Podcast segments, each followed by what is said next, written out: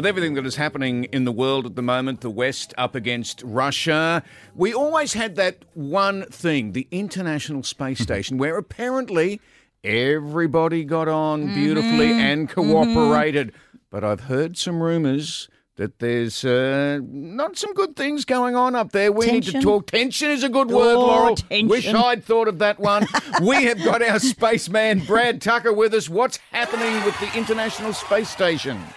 You know, in the past week or two, as we, we've seen this crisis unfold in, in Ukraine, Russia has been slowly distancing itself, isolating itself, cutting itself off from cooperation from the West. So this is not just, hey, we're no longer going to build things for you, but yes, we're not going to do joint experiments on the space station. In fact, early on in this whole thing, when the first sanctions were applied, the head of Roscosmos, which is the, the Russian space agency, warned that uh, well, maybe you'll you're the space station that may fall out of the sky.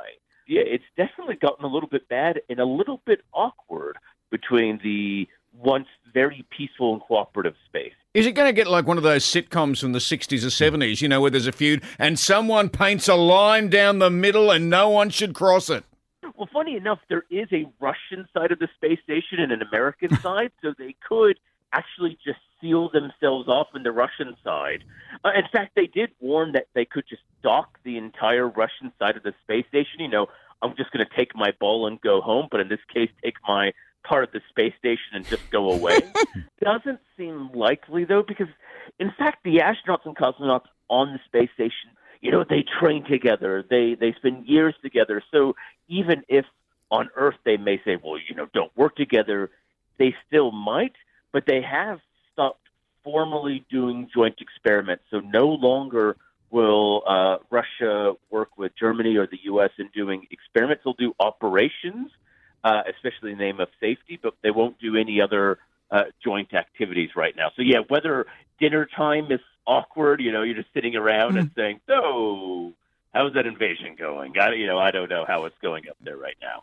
Do you think the fact that they are so far away from the tensions that are happening on Earth that it's easier for them to get along? I mean, are they able to just, you know, turn their back to the conflict that's happening down here on Earth and just get on with things in space? They are the only other people they ever see and interact with for months at a time, right? It's not like you can just go down the road and go see another friend or, you know, step outside for fresh air.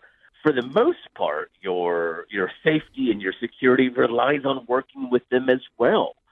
So all these things kind of add up to saying, well, they've always found a way of working together, even in, in other turmoil.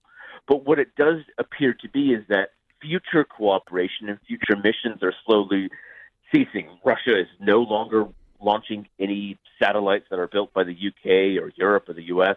They're no longer even planning on launching missions they built together. So they've built this rover that's supposed to be launched later this year to go to Mars. That may not happen. So what they're trying to do is really saying, hey, well, you know, we're not going to work together on stuff in the future, which, you know, even in the Cold War, uh, Russia and the U.S. did joint activities and missions. So it's kind of even getting worse than that period. Mind you, Brad, they may be up there for a little while with the cost of petrol. It's just too expensive to bring them home.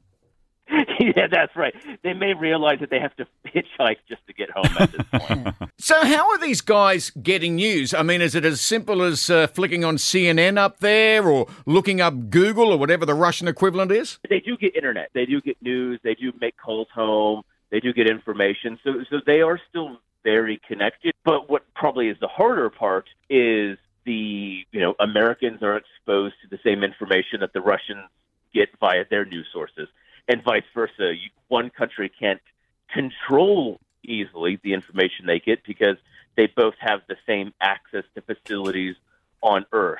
They are both seeing the view from each other's side of what's happening in Ukraine. Well, of course, we hope for world peace and we hope for space peace as well. Brad Tucker, our spaceman, thank you. Thanks. Thanks, Brad.